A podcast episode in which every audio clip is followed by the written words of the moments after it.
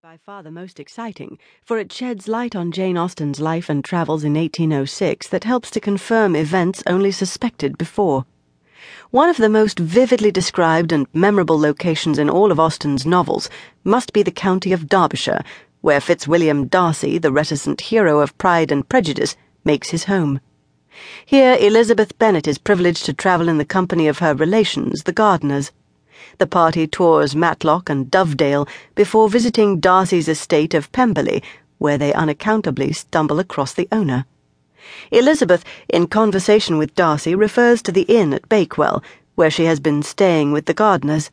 And to this day there is a tradition in Bakewell that Jane Austen was once a guest at the town's principal Georgian inn, the Rutland Arms. She must have been to Bakewell, the local inhabitants reason.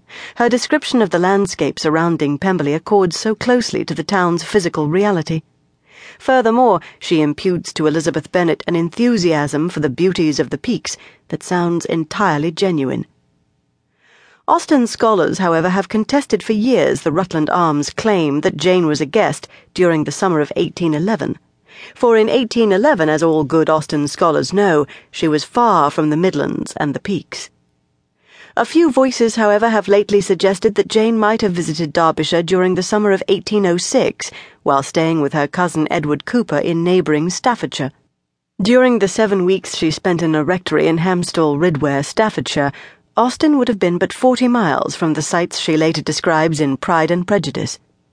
George Holbert Tucker author of Jane Austen the Woman, is inclined to support fellow academic Donald Greene, who argues that Darcy's fictitious home corresponds in its broad outlines to Chatsworth, the great estate of the Dukes of Devonshire.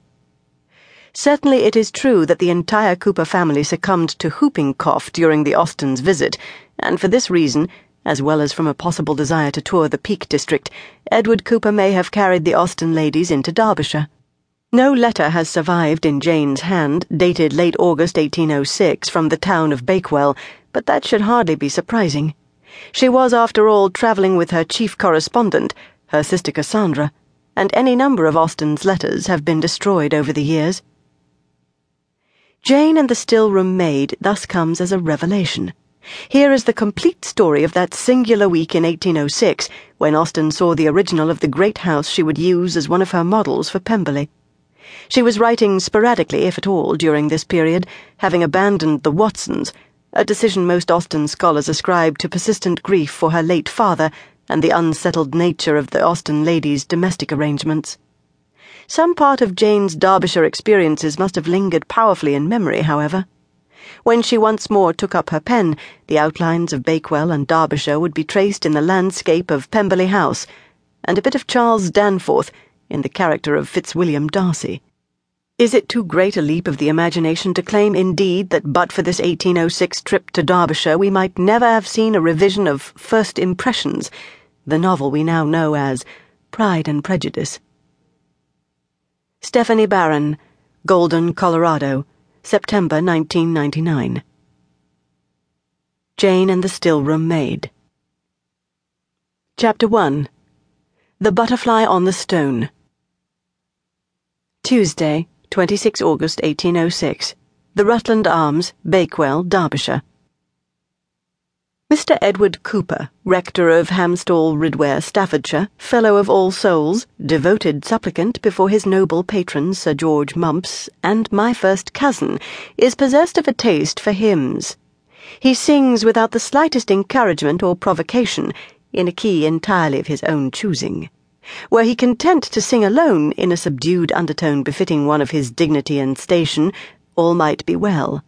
But Mr. Cooper has achieved a modest sort of fame as the composer of sacred music, and like the ardent shepherd of many a flock, must needs have company in his rejoicing.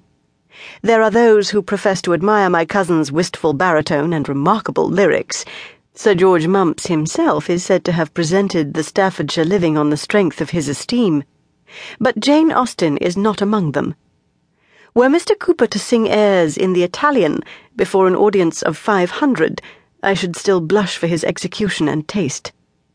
My cousin is a very good sort of man, his compassion and understanding quite equal to the duties of his parish, but his strains are not for the enduring of an early hour of the morning.